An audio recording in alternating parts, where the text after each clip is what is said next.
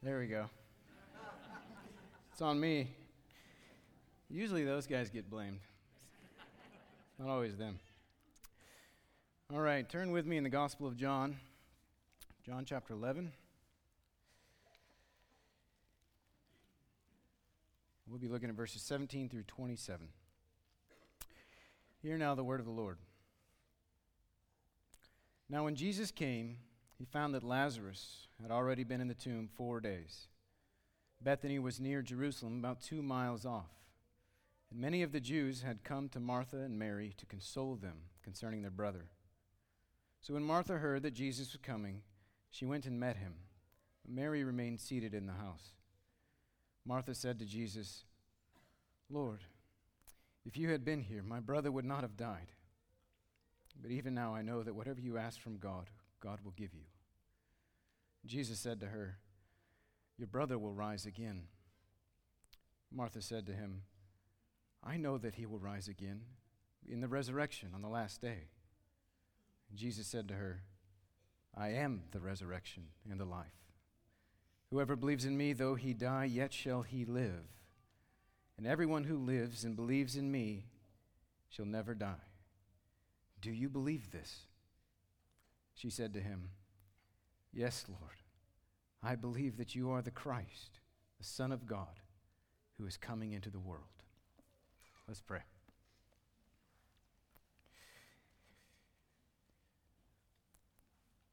Well, Father, we thank you. We thank you for your Son.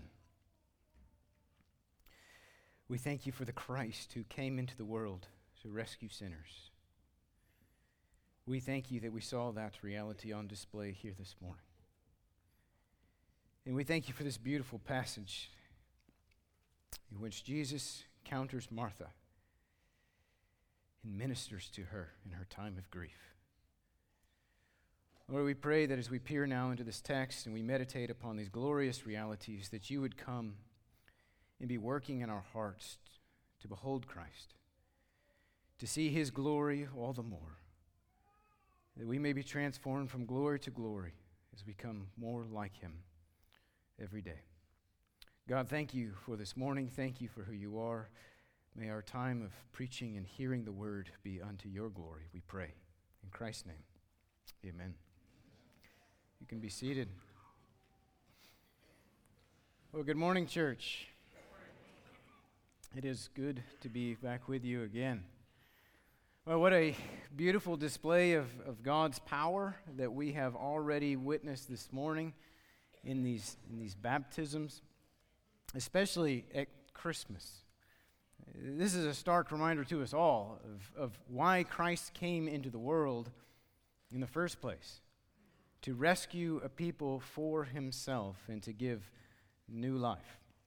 That is what we sing about every year at the same time at Christmas. We, as, we, as we just sang in Charles Wesley's beautiful Hark the Herald Angels, mild he lays his glory by born that man no more may die, born to raise the sons of earth, born to give them second birth.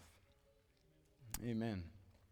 These, these baptisms are a reflection of the ongoing ministry of Christ at work.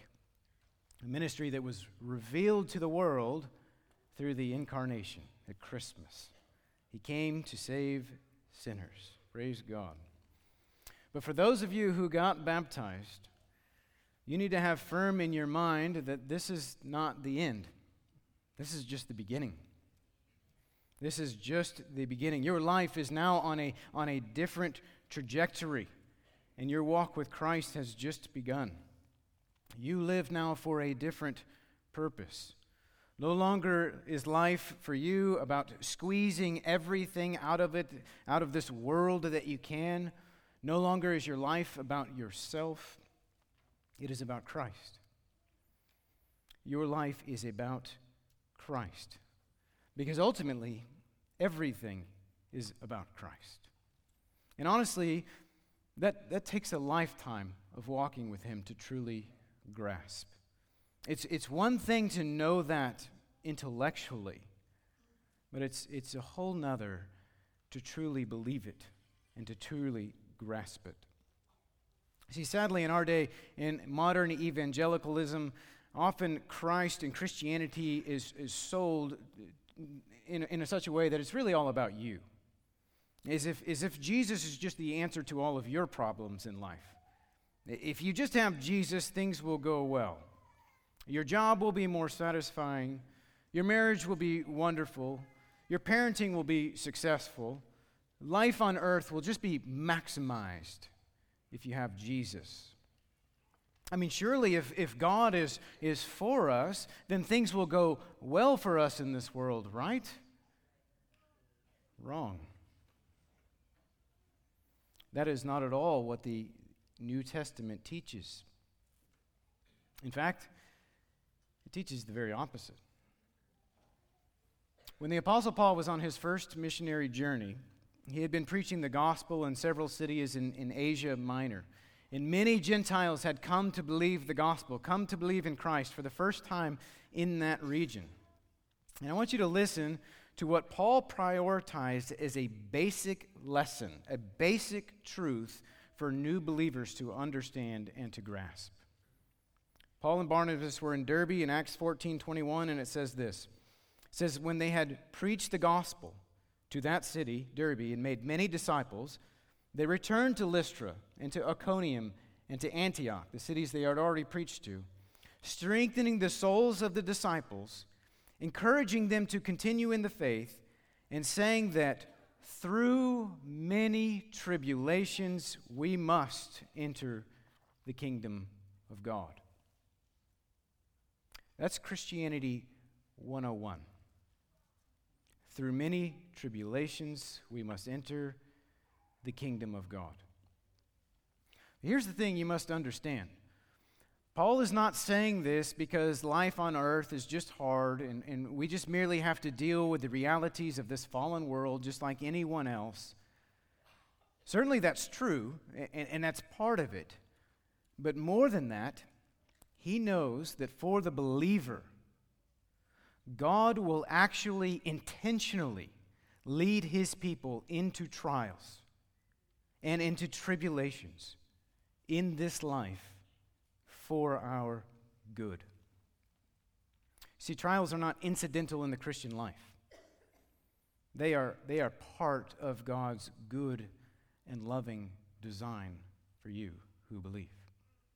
Said another way, for the Christians, trials are a feature, not a bug, because they are working towards a, a greater and a more glorious end as we read this morning, as the Apostle Peter said quite well in 1 Peter 1, in this you rejoice, though now for a little while, if necessary, you have been grieved by various trials. Why? So that the tested genuineness of your faith, more precious than gold that perishes, though it is tested by fire, may be found to result in praise and glory and honor at the revelation of Jesus Christ. You see, there are eternal realities at work in our temporal trials, and God employs them on purpose. And today we will explore what that purpose is for His people. What is it that could make life's most difficult trials, even in the face of death, even in the grief and loss of a loved one, a valuable experience in the life of a believer? There are perhaps few places that we see that more clearly than in this passage that we are working through right now. We began to look at this last time we were together. If you remember from a couple of weeks ago, we began this section. And John, John began this entire section by introducing this family and their trial and Jesus' love for these three individuals. Jesus got word that Lazarus was ill from Martha and Mary, his sisters, and because he loved them, he responded in a way that nobody expected. In fact, look back at, at verse 5 with me, just to get this fresh in your mind.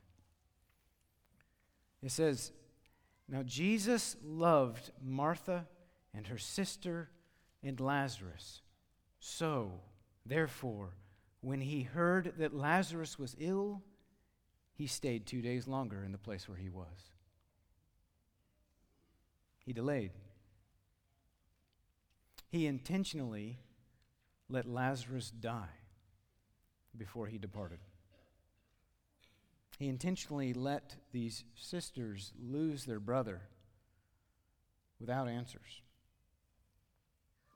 And today we're going to see how this is love in Martha's life. And by extension, how the trials of our life and faith are God's love in our own lives for us who believe. You see, here's the reality. If, if, if we're going to endure in our faith, this is not just for new believers, this is for all of us. If, if we're going to endure, then what we need is a faith that goes beyond intellectualism or sentimentalism. We need a, a faith that, that breaks out of superficial affirmations of the truth, a faith that is pressed and tested in the fires and trials of life, and thus is proven genuine. A faith that presses into the realities of who Christ truly is and treasures him above all else. And because Jesus loves his sheep, he will see to it that if you are his, that kind of faith is, is wrought in your soul. That kind of faith is developed in your heart. And that's what he's doing here with, with Martha today, and perhaps with you. So we're just going to walk through this passage and look at this engagement between Jesus and Martha. Start, start with me, look at verse 17. It says, Now when Jesus came, he found that Lazarus had already been in the tomb for four days. So John doesn't tell us anything about the journey from where they were down to Bethany. The last thing that we saw prior to this was, was Jesus informing his disciples that Lazarus had died and it was time to go to him. And Thomas musters the courage to go and encourages the rest of the disciples that it is time to go. Let us all go. And he mustered the courage because all of them were assuming that to head back to Judea was a heading to their deaths. Let us all go and die with him, he said, because of the abiding hostility towards Christ in that region. And immediately after that statement from Thomas, John skips forward a few days to their arrival in Bethany. Now, at this point, Lazarus has been dead and in the tomb for four days. For the Jews, they, they typically did not waste any time between the point of death and burial. In fact, it was, it was required in their culture that the burial take place on the same day as the death. And the fact that it had been four days, which John very intentionally points out, shows that it had been long enough that no one could doubt what was going to happen. At this point, decomposition would have already been well underway. In fact, in, in verse 39, Martha is going to object to opening the tomb for that very reason the smell of a decomposing body.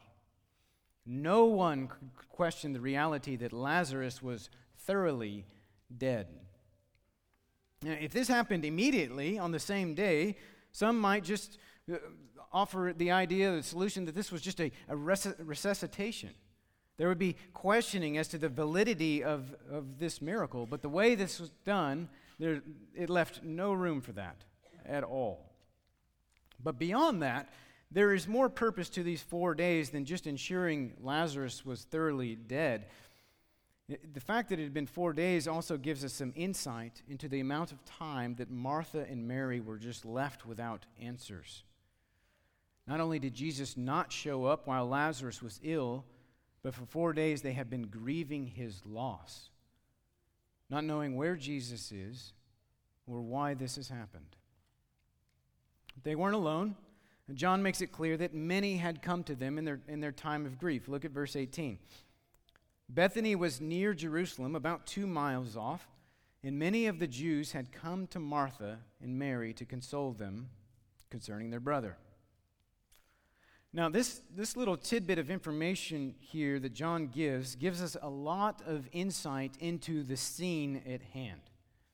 It would seem that this family actually held a, was held in high regard and carried a high social standing. For it says that, that many, not a few, of the Jews had come from Jerusalem in their time of grief. See, it was, it was customary in Jewish culture at, at, the time of death for the bereaved family to remain at home for a seven day grieving period. The burial was day one, and then following that, the family was to stay seated at home for six days while others brought them food and comfort for their loss. And this custom actually had a name. It was called Shiva, a week long mourning for the lost. And this family had many who had responded to their loss. But John highlights two things here that are meant to remind us of the danger at hand for Christ. One is the fact that Bethany was only about two miles away from Jerusalem. It was actually just a, a little bit less than two miles from the place where Jesus had just narrowly avoided being murdered and was a wanted man. And second, notice John chooses to refer to these comforters as the Jews. Not friends or loved ones, but the Jews. It's the same term he's been using to refer to those who have been hostile to Christ. Now, these are, these are obviously not the Jewish authorities who had tried to kill him, but they are Jews from Jerusalem who are likely very aware of everything that's been going on with Jesus. And they are about to witness what Jesus is going to do. And that's going to play into how this chapter ends when you have these split reactions. Some of them believe, and some of them run to go report him to the authorities, leading to the final plot that leads to his death.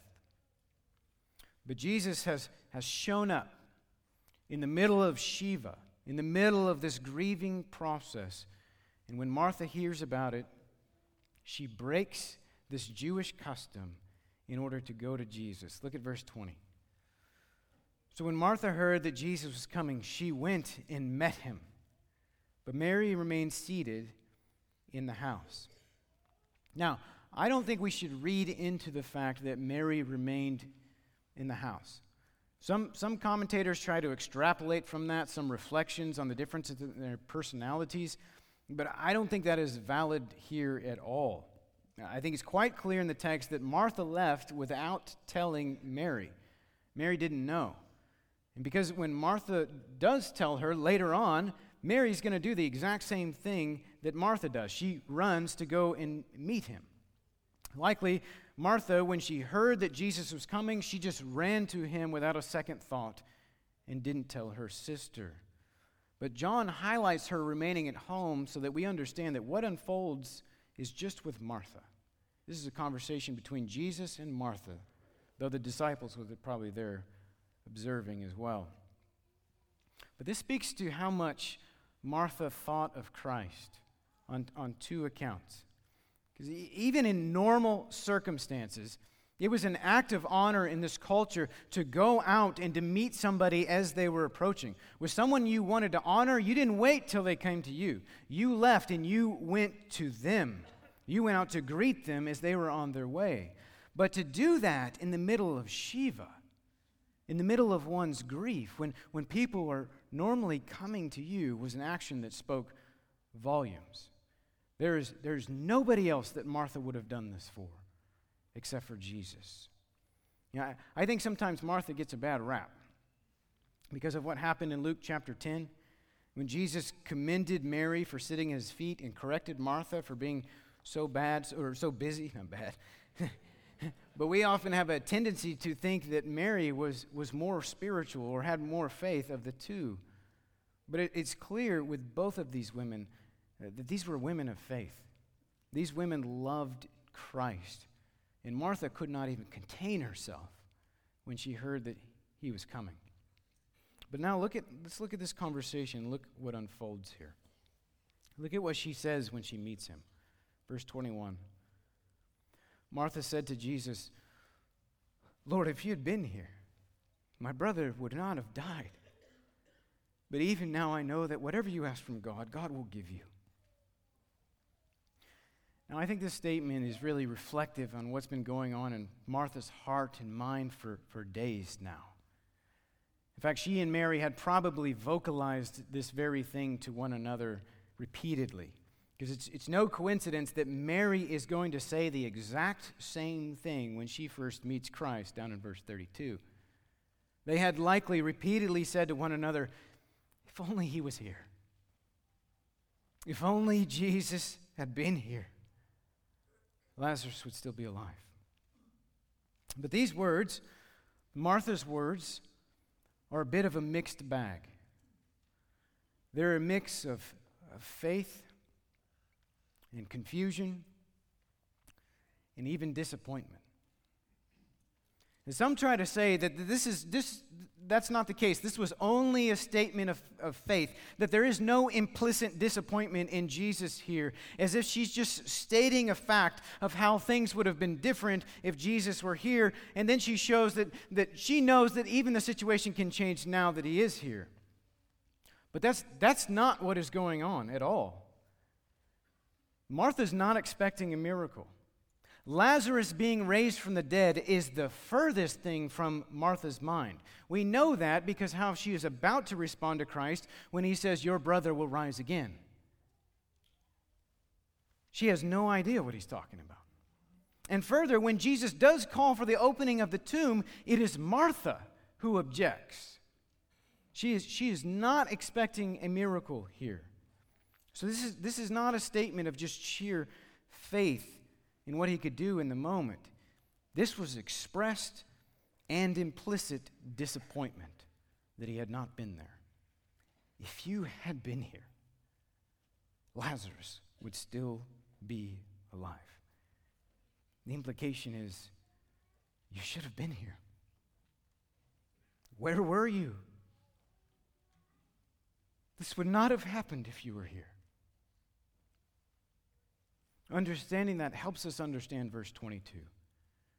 This is not her expressing expectation for a miracle in the situation. It is her reasserting her continued belief in Christ. That despite her disappointment in his not showing up, she still believes that he alone has unique access and a unique relationship to God. It's clear that she doesn't understand the fullness of that yet, but her disappointment in him, expressed, did not cause her to waver in her belief in him. That's what's being said. But I want you to think about how much Martha does not know at this point. She does not know that Jesus delayed on purpose in order to let Lazarus die. She does not know that he, he arrived precisely when he intended to. He is not late. She does not know that he knows everything about what she has been going through. She does not know that Lazarus is about to rise from the dead. And she does not know nor understand that this entire situation is playing out by God's sovereign design for God's glory. She knows none of that. All she knows is that her brother is dead. And Jesus was not there when she needed him. But she still loves him and she still trusts him. I hope in some ways this hits home for you. Are we not tempted to wrestle with the same conflicting thoughts and the trials that we pass through? How often do our trials put us in a place of wondering, where, where is God in all of this? What, what is he doing? How could this have happened? Why is it happening this way? How often are we tempted to think, Lord, if only you had been there? Or if you had done it this way? Or why did that happen and not this? Things did not have to turn out like this. Why did you not intervene? If you've never been there, you likely just haven't lived long enough. You will at some point. But we have these conflicting thoughts and questions for a reason. And it's because we are a people in process. We see through a glass dimly. We do not have the fullness of God's perspective in our lives. And we usually do not see the reasons for why things unfold the way that they do. And for that reason, in them, we are having to learn to trust Him when we don't understand. And that takes time, and that takes experience. Notice that Jesus does not rebuke Martha here, He's patient with her. Because through this, He is growing her. He does not have the expectation that we all are to have all of this figured out right away, that we are all going to respond to every trial perfectly right away. That is not his expectation for you. He knows that we are in process. Well, we, we may be the tradition of believers who, who proudly declare our belief in the sovereignty of God over all things. We may have our systematic theology ducks in a row.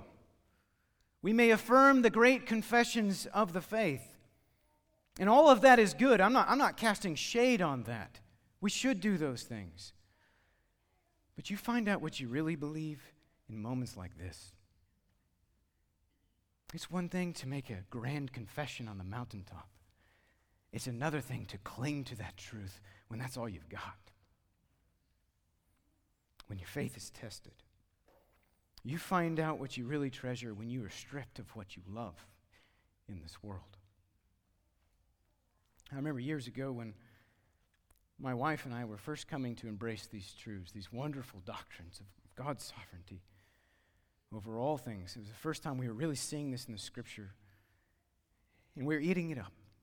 We were wrestling through these realities both biblically and philosophically.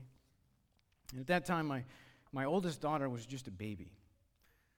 And one night I was, I was doing dishes while Lindsay was getting her ready for bed, and all of a sudden I hear my wife screaming behind me. I turn from the sink and I, I see her running towards me with my daughter in her hands, and she is just stark purple and stiffened up. Her arms are turned in, and Lindsay didn't know what was happening. Lindsay hands her to me, and she's not breathing. Something was clearly lodged in her throat. I knew what to do with a choking baby, so I turned her on her stomach and I began to work on her back. To no avail. More, nothing. Tried harder, nothing. After a while, I got desperate and I began to just pry her mouth open to see if I could put my finger in the back of her throat and dislodge whatever it was. Nothing. And eventually, she just went limp, not breathing. And immediately, the thoughts come flooding into my mind why? God, why? Not my baby.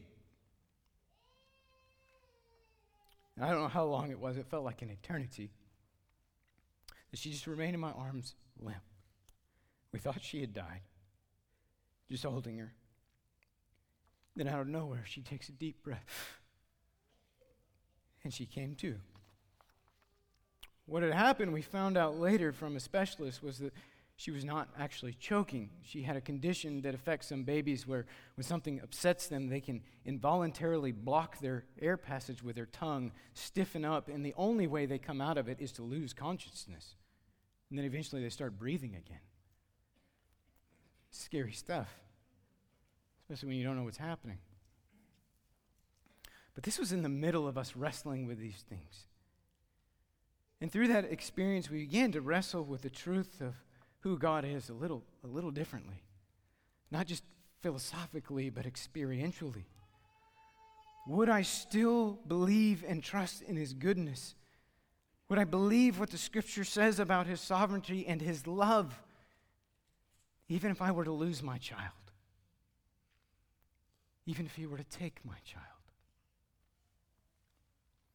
The Lord very much used that in our lives to expose some deficiencies in our understanding of who He is, to help us see how not in control we truly are.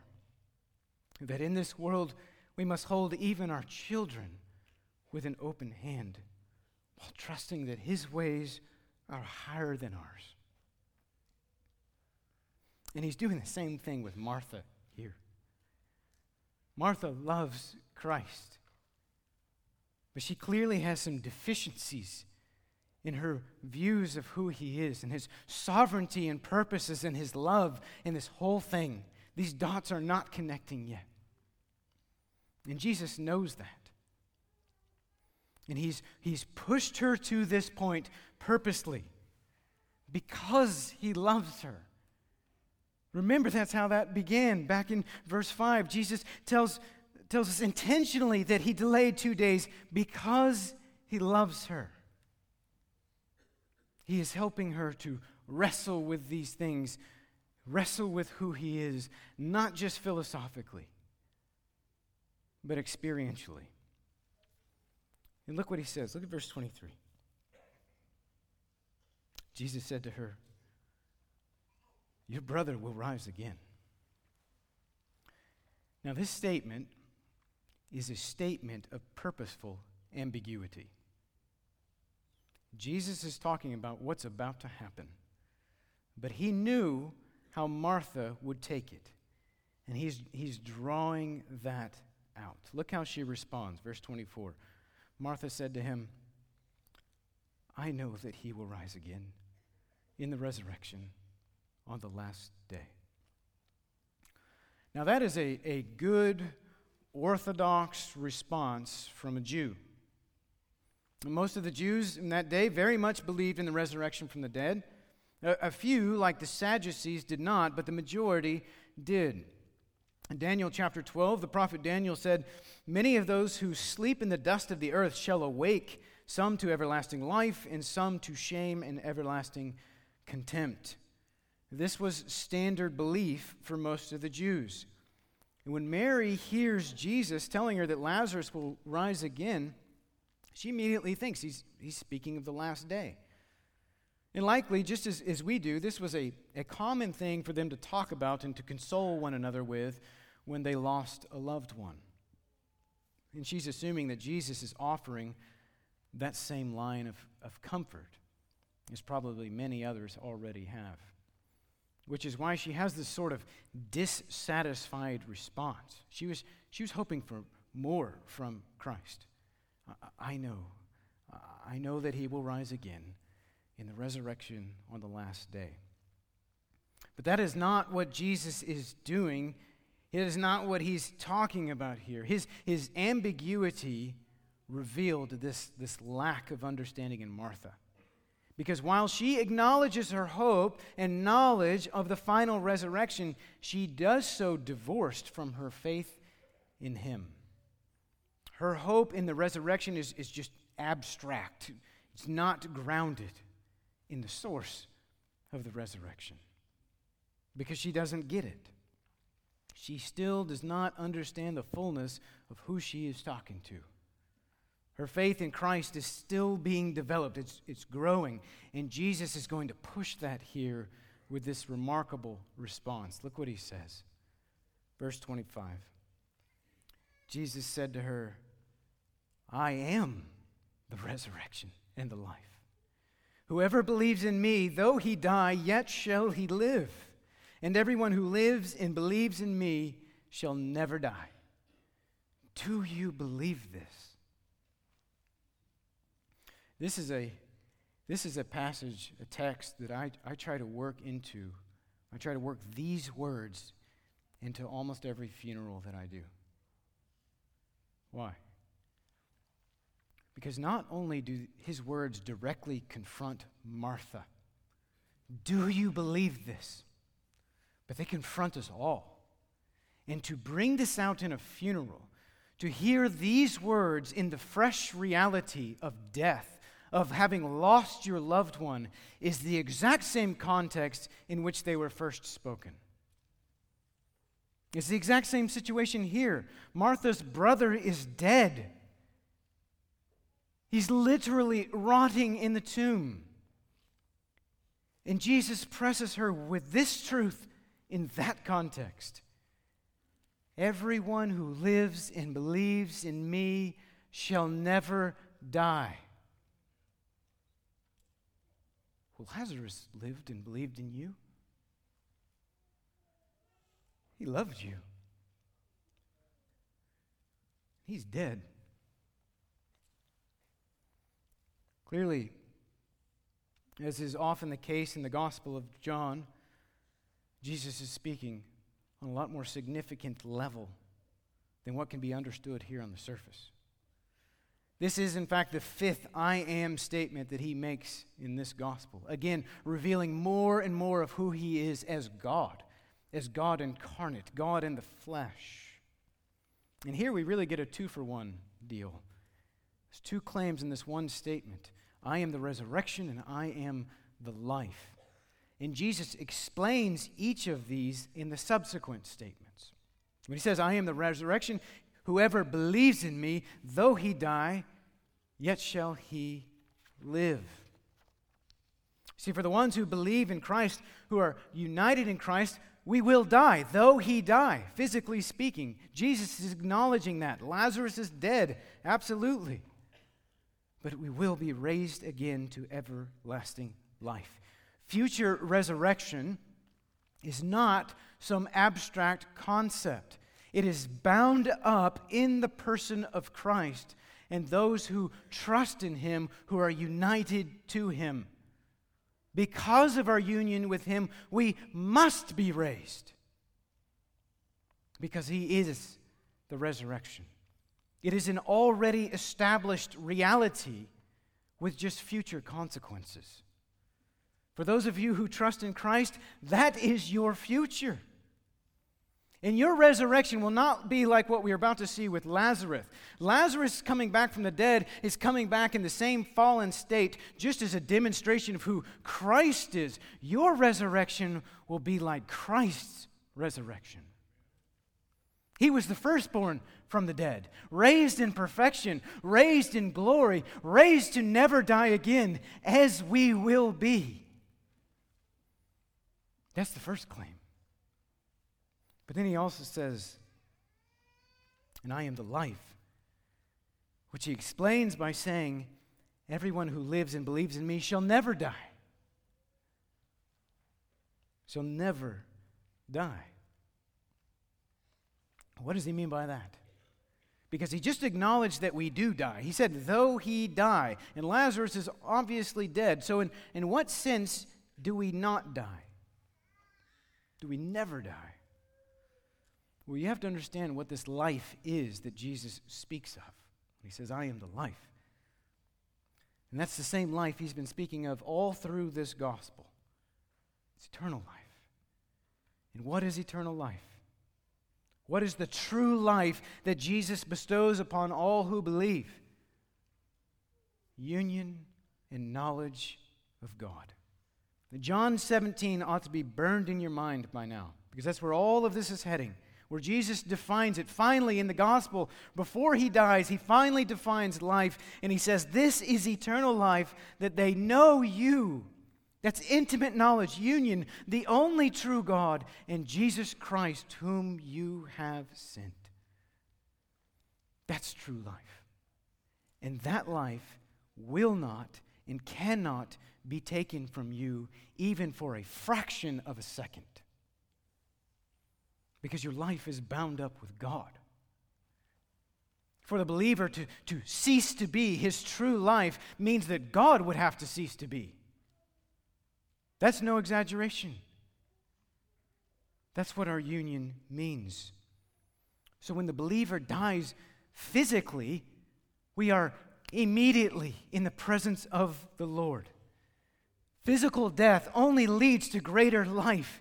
It is the gateway to life. We go from life to life, from glory to glory. For us, death is gain, as the Apostle Paul put it. You see, true death, true death is not the dying of the body. True death is the judgment of the soul in hell for sin. And in that sense, everyone who lives and believes in Christ will never die. Will never die because of Christ. You see, Christ is the center of our hope. Our hope is not in, in an abstract, ungrounded resurrection, a future event, or a vague concept of eternal life or, or heaven. Our hope is in Christ. Apart from Christ, there is no resurrection. Apart from Christ, there is no life. He alone is the believer's hope. And every other blessing from God is a consequence of our hope in Him, our faith in Christ. Our faith is not in a future resurrection, our faith is in Christ, and the resurrection comes as a result of Him. You see, Martha didn't understand this yet. That's why, in a very dissatisfied, humdrum manner, she, she stated that she, she knew, I, I know that there's a future resurrection. But Jesus changes the focus of Martha's hope off of a future event and onto a present reality, onto himself. Her faith and her hope was misplaced. And he brings her back to the reality of who he is. And then he presses her.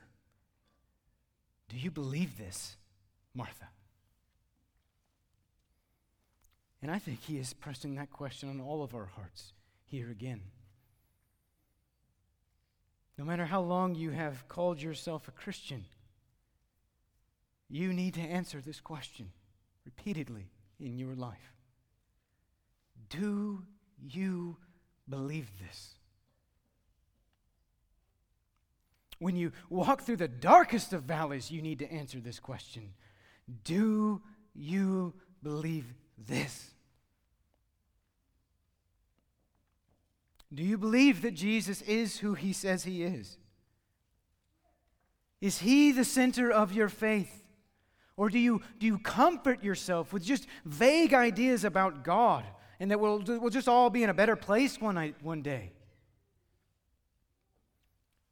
The question is not, do you believe in God or some vague ideas about heaven? The question is, do you believe in Christ, the Son of God, sent from heaven, God who took on flesh? who lived a life that we could not live, who died the death that we deserve, who rose from the grave, who ascended into heaven and is seated at the right hand of the Father even now. Do you believe in Him? Do you trust Him? Even when your life is falling apart, do you trust Him?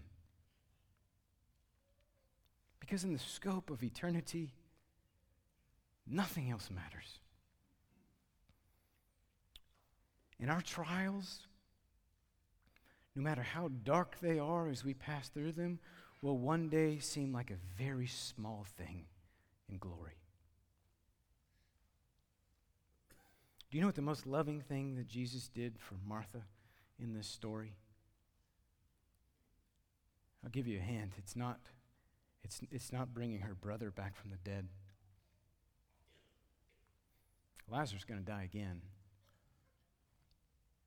It's this moment, right here, where he reveals more of himself to her and presses her faith in his direction. Look how she responds. She said, Yes, Lord, I believe that you are the Christ, the Son of God, who is coming into the world. What a beautiful confession. By saying that she believes that he is the one who's coming into the world, she's, she's confessing that he is indeed God's long awaited for deliverer, the Messiah and Savior of God's people. It's in the midst of her trial that she comes to see and confess more of who Christ is. And it is not by coincidence that her words are almost a mirror image of John's purpose statement for this entire gospel. You remember that? John chapter 20, John says, These are written so that you may believe that Jesus is the Christ, the Son of God, and that by believing you may have life in his name. Nothing's more important than that. You see, for us who, who have such a temporal perspective, we often, we often get wrapped up in the here and the now. And for good reason. I mean, it's all we know. But God has eternal purposes at work in our lives. If we could see through His eyes, we would understand what He is doing. But He hasn't given us that privilege for a reason because He's building our faith in Him. He is sanctifying us. He is bringing us to a place in our faith where we treasure Christ more than anything else in this world. Where we trust Him even when, perhaps especially when, we don't understand what's going on. Some of you are further along in that process than others, but none of us are completely there yet. Look for Christ in the midst of your trials. He will reveal more of Himself to you. He is working, He has His purposes. And the tested genuineness of your faith is more precious than gold or silver or anything else that this world could offer you. Don't, don't waste your trials. Use them.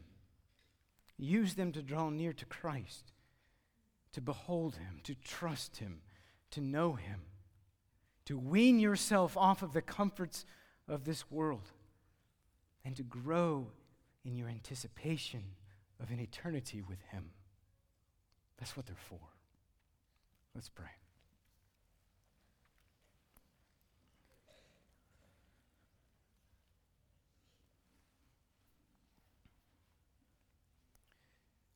Father, thank you.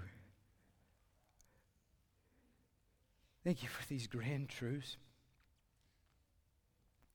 Thank you that you have revealed this to us, that you have told us that you are at work.